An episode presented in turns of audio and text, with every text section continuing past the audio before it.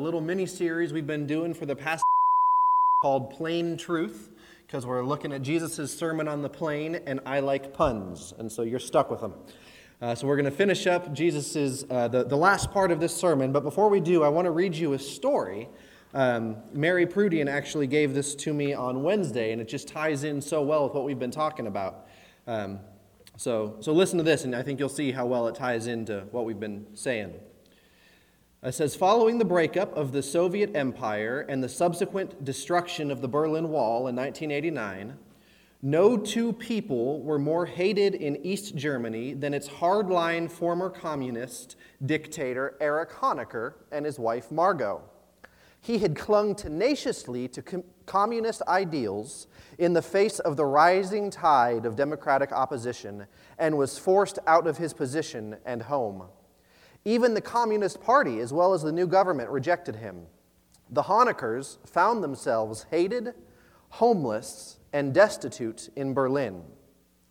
The nation was shocked when it learned that evangelical pastor Hugh Holmer and his family took the Honeckers into their home.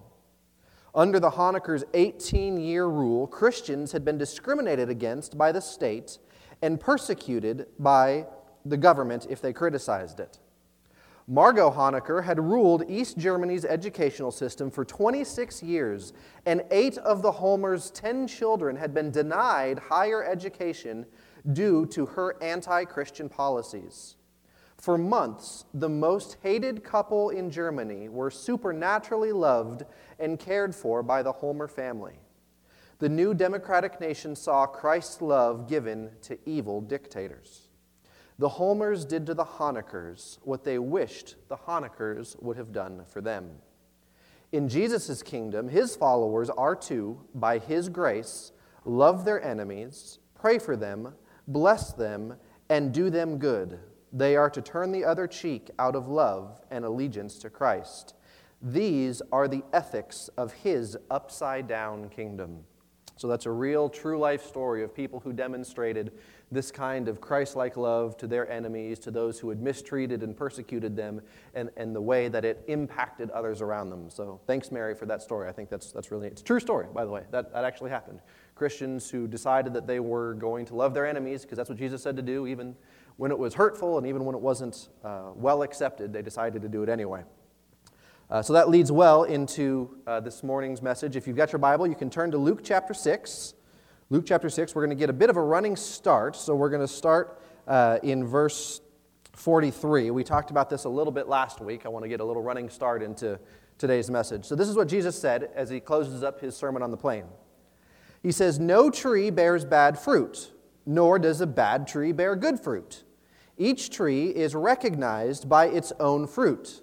People do not pick figs from thorn bushes or grapes from briars. And we know this, right? If, if, we, if I own a nursery and you come to the nursery and I say, Why don't you buy this nice apple tree from me? And hanging from this tree is pears, you know that I'm trying to pull one over on you, right? We all know that the kind of tree that a, a, tree is recognized by its fruit. A peach tree is going to bear peaches, a, a apple tree is going to bear apples. So Jesus is taking what we all know to be true in the physical realm and he's applying a spiritual truth to it. And here's the spiritual truth in the next verse. He says, A good man brings good things out of the good stored up in his heart. And an evil man brings evil things out of the evil stored up in his heart. For the mouth speaks what the heart is full of the mouth speaks what the heart is full of. In other words, Jesus is saying that, that the kind of fruit that we bear as people is indicative of the kind of people that we are. So, and he's going to tie this in in the next verse. We're going to see, he's going to make this very, very clear that those of us who say that we are something, it, it doesn't matter what we say that we are if our fruit says otherwise. If our fruit doesn't match up with what we say, then what we're saying is not true. And so here's the point he makes with this. Moving on to the next verse, he says, Why do you call me Lord, Lord, and not do what I say? Jesus is saying, okay, so we know a tree by its fruit. Every tree is recognized by its fruit. So, those of you who are calling me Lord, those of you who claim to follow me, but you're not doing what I say, well, then your fruit is betraying your confession. Your fruit is betraying your confession. And here's the point I want you to get from this too many professing, Christ, professing Christians want Jesus as Savior, but not as Lord. Too many professing Christians want Jesus as Savior, but not as Lord. And it's all or nothing. We don't get to have Jesus as Savior if we don't accept Him as Lord. And what does it mean to be Lord? To be Lord means to be master. To be Lord means to be boss. You know, in the army, I have a master, I have a, a commanding officer. And when he says to do something, I'm supposed to do that. That's, that's what it means to be Lord and Master. Now, Jesus is obviously benevolent and he's loving and he cares for us, but he is nevertheless our master. And so Jesus is saying, Why are you calling me Lord? Why are you calling me Master if you have no intention of doing the things that I'm saying? So, if we back that up and we apply it to the context that we've been studying the past few weeks, Jesus says, Why are you calling me Lord if you refuse to love your enemies? I've told you that if you want to follow me, you're to love my enemies in the way that I love mine, Jesus says. You can't call me Lord if you refuse to love your enemies. Why are you calling me Lord if you don't do what I say? He says, Why are you calling me Lord if you don't want to do good to those who hate you?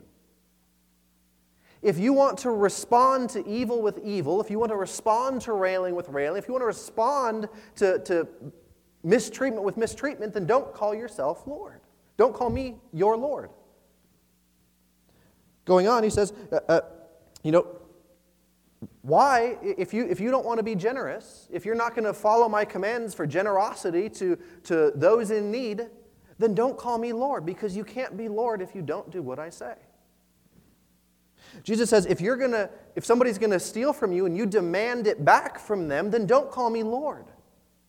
Because if you're following me and I tell you that if somebody takes something from you, not to demand it back, don't call me Lord if you do that. That one ought to, that ought to hit some of us right, right here in this church.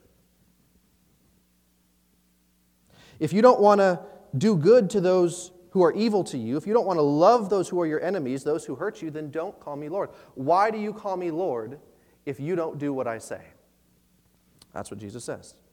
If you don't want to take care of the strangers and the foreigners, the immigrants, and love your enemies and be generous to, to those who can't repay you in return, then don't call me Lord, because I'm not your Lord if you don't do what I say. Too many professing Christians want Jesus as Savior, but not as Lord, and it doesn't work that way. It's all or nothing. So Jesus moves on from this, and he tells a parable. He, gives an explanation on, on, on what this is like. He goes on, he says in the next verse As for everyone who comes to me and hears my words, and puts them into practice, right? Here's the, here's the key. It's the people who hear, not just hear his words, but the people who hear his words and put them into practice. He says, I will show you what they are like. They are like a man building a house who dug down deep and laid the foundation on rock. When a flood came and the torrent struck that house and struck that house, but could not shake it because it was well built. In other words, Jesus is saying that, that those who hear his words and put them into practice are like people who build their house on a solid foundation. We've talked about this before when we looked at Jesus' Sermon on the Mount and, and, the similar record there. Uh, you know, I told you to imagine your dream house, right? Imagine what your dream house would look like if you were to just, you know, close your eyes and picture whatever that dream house looks like, whether it's in the country or, or maybe in the mountains or on the beach. And, and, and you, you spend all this work building your dream house uh, Jesus says the ones who put his words into practice are like those who build that dream house on a solid foundation. That when the storms come, then that house stands firm. But then he goes on, he says, But the one who hears my words and does not put them into practice is like a man who built a house on the ground without a foundation. The moment the torrent struck that house, it collapsed and its destruction was complete. What's the difference between the two builders in this scenario? Both builders heard the same word, right? They sat there and they listened to Jesus' teaching. They were faithful to come to church every Sunday. They even came to Jesus' midweek Bible study. They heard all of the words. They heard, they, maybe even they took notes, right? And they, maybe they shared some of those, uh, some, some of those good quotes of Jesus's on Facebook or on Twitter, and they, they told everybody, you know, I heard a really, really great teaching from Jesus today. But then they go and they don't do what Jesus said. Jesus said they are like a person who built their house on the, on the sand with no foundation. When everything, at the end of the day, none of that's going to matter. None of that time and none of that effort is going to matter. It's the ones who hear the words of Jesus and put them into practice. These are the ones who are going to have something that lasts. We can't call Jesus Lord if we're not willing to do what he says. That's one of the reasons that we're doing this entire series. That's why we're looking so closely at the words and deeds of Jesus. That's why we're re examining what it means to be a Christian. Because, you know, for so long, eh, you know, as, we, as we've sort of drifted off course from what it means to follow Jesus, we've got this idea that, that Jesus can be our Savior without being our Lord. That if we just say some sort of prayer one time, then all, you know, or if we just show up and put our, put our seats in a seat on a Sunday morning, that all of a sudden, you know, we are, you know, we're going to be, you know, okay. That, that as long as we show up, um, as long as we, you know, pray the prayer, then, then we're fine and we're good. And Jesus says this is not at all what it means to follow me. Somewhere along the line, we've really lost track. Now, maybe this isn't true for any of you, and maybe I'm preaching to the choir like I, like I usually do, because, you know, I, have had conversations with you about this, but, but in, in our culture, in American Christianity, this is a real problem. People who say that, you know, oh, you know, Jesus, I'm, I'm saved, I'm a, I'm a Christian, I prayed that prayer one time, and now, you know, I'm just, I got fire insurance, right? Some people treat Christianity and the gospel like it's fire insurance. I, I pray this prayer, and now, I, you know, I, I won't burn when the time comes. But until then, it doesn't really matter what I do.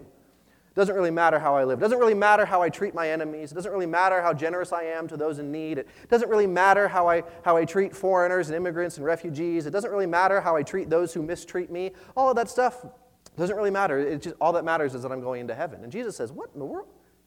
If Jesus heard that kind of teaching today, he would say, Who, who are you talking about? I never said that. Did you read what I said in my sermon on the plain? Did you? I, I, I had. Uh, you know, I had Luke record that for a reason, right? I, I, I had him write that down so that you would know that these are the things that I said and these are the things that I taught. Why are so many of you calling me Lord if you refuse to do what I say? Why are you calling me Lord if, if you treat your enemies in the exact same way that everybody else treats their enemies? Why are you calling me Lord if, if you're only generous to those who can be generous to you? Why are you calling me Lord if you are demanding back from people when they take from you? That's not what I did. That's not what I taught you to do. I taught you to be different. Following me means acting like me in the world. And Jesus, when he was mistreated, what did he do? He loved the people who mistreated him. When he was being nailed to the cross, what did he say? He said, Father, forgive them, for they don't know what they're doing.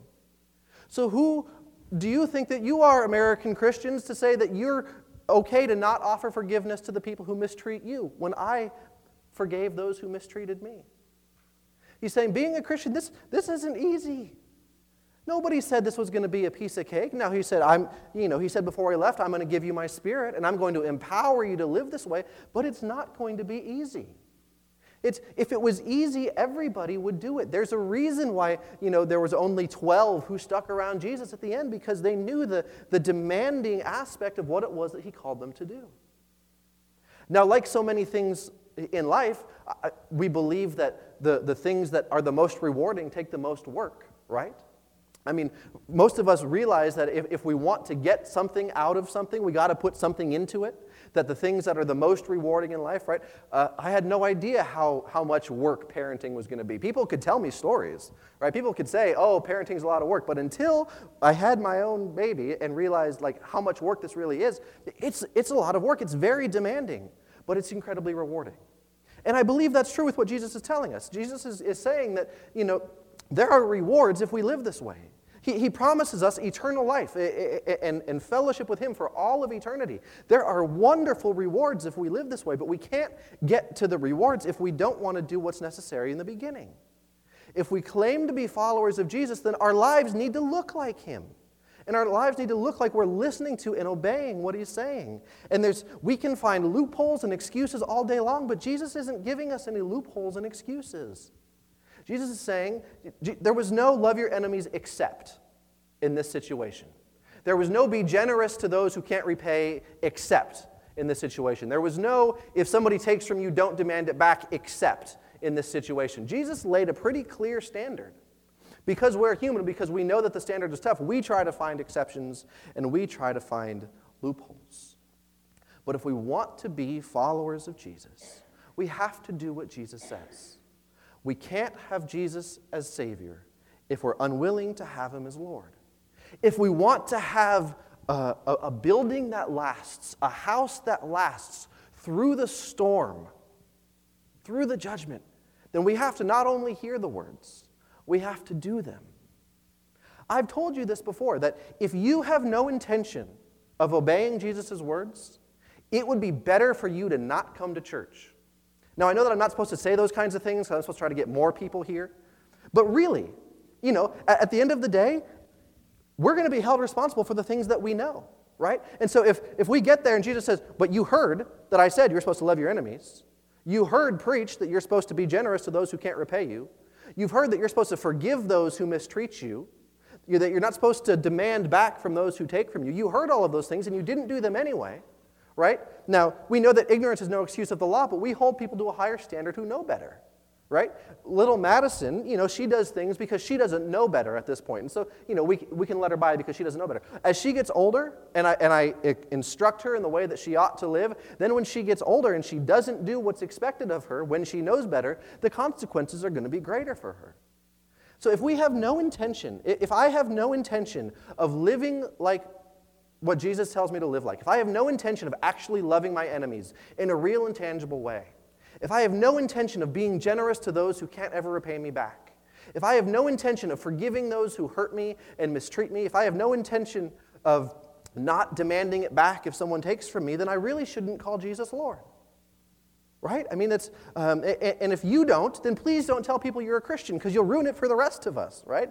I mean, how many times does that happen out there? Christians who, who want to live nothing like Jesus, and, and yet they, you know, they put Christian bumper stickers on and t shirts, and, and their lives look nothing like him, and it, it hurts the cause for the rest of us. That's one of the reasons that we're in the middle of this series, the middle of this problem to begin with, because people who proclaim to follow Jesus but want to live nothing like him are hurting the message in the eyes of those who do. Why do you call me Lord if you don't do what I say? So I'm going to keep it short today because uh, I know we've got a meeting after this. So here's the bottom line If Jesus is really my Lord, I'll do what he says. If Jesus is really my Lord, I'll do what I say. I'll do what he says. Even when it's hard, even when it's uncomfortable, even when it's painful, even when it's costly, even when they deserved it, right? Even when it could cost me my life. We saw the early Christians live this way. We saw them so committed to following the way of Jesus, they were willing to give up their own life because they, they, they knew that what was waiting for them on the other side was greater. That if they just obeyed Jesus, that what was waiting for them on the other side was so much greater. So I, I'm not, you know, this stuff isn't necessarily the easiest, but we have been given the Spirit of God. Jesus said that, that those who believe in me will do the things that I do in greater works than these. He said, I'm going to give you my spirit that will empower you to live like me. So it's possible for us to do this. It's possible for us to live this way. It's necessary for us to live this way. This isn't optional. Being a Christian isn't, you know, you know I, Jesus is Savior and, and the Lordship is optional. It, it, it's all or nothing with Jesus. We either follow Him or we don't. And if we don't, then we need to be, you know, fine, be honest with that. But, but we can't have one without the other. If Jesus is really my Lord, I'll do what he says. So keep that in mind as we continue to, to go through the rest of, of this series that, that to be a Christian, to be a follower of Jesus, means to become like Jesus, and it means to do what he says, to be obedient, even when it's hard and even when it's costly, because those are the things that are, that are the greatest reward. Those are the things that bring the greatest reward. Nothing in life worth having comes without work and effort. Now, I'm not saying we're saved by our works. Don't, don't hear what I'm not saying. You know, we're saved by grace and not by works, but Jesus and Paul and James and everybody tells us that our faith is demonstrated by our works. Right? So I'm not saying that you have to behave well enough to get into heaven. I'm saying that if we follow Jesus, this is how we're going to live because our faith is made manifest by our works because a tree is known by its fruit. If our works aren't Christ like, then we need to look inside and ask ourselves who we're really following. If Jesus is really my Lord, I'll do what he says. Let me pray. Lord, this, this sermon on the plain has been challenging. Father, it's uncomfortable to love our enemies. It's scary, it's dangerous even to love our enemies. It's not easy to be generous to those who can't repay us. It's not easy to forgive those who've mistreated us. It's not easy to let go of the grudge when someone takes from us and not to demand it back. Father, it's not easy to do good to those who hate us. Father, you've given us a, a, very clear standard, Father, but a very demanding one. But we know that this isn't up to us to do in our own power. We know that you have promised that for those who put their trust in your Son, that you will give them your Spirit, that you will empower them to live like Jesus. So, Father, open the eyes of our heart, enlighten us. Father, where we need to be convicted, convict us. But, Father, make that conviction something that spurs us on to change. Father, even as I preach this, I'm convicted in my own life in areas where I know that I need to grow and I need to change, and I'm sure that that's true for others in this audience. So, Father, help us not to fall into condemnation, but let this conviction set our hearts ablaze. Let's set our hearts on fire to make us want to do better, to make us want to please you in our actions.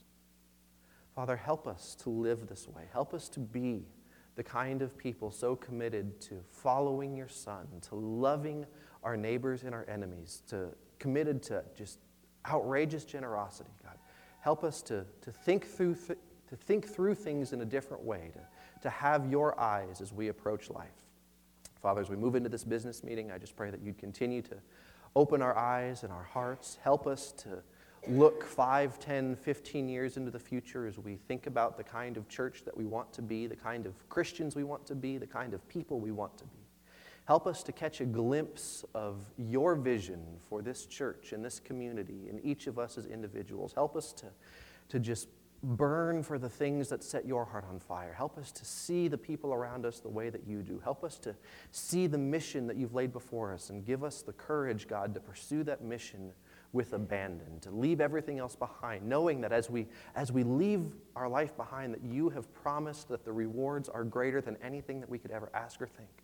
That the, that the thrill of the adventure is greater than anything that we could ask or think. God, help us to, to shed any fear that we may have of what it means to follow you and just trust you wholeheartedly as we know that you have what's best for us in mind.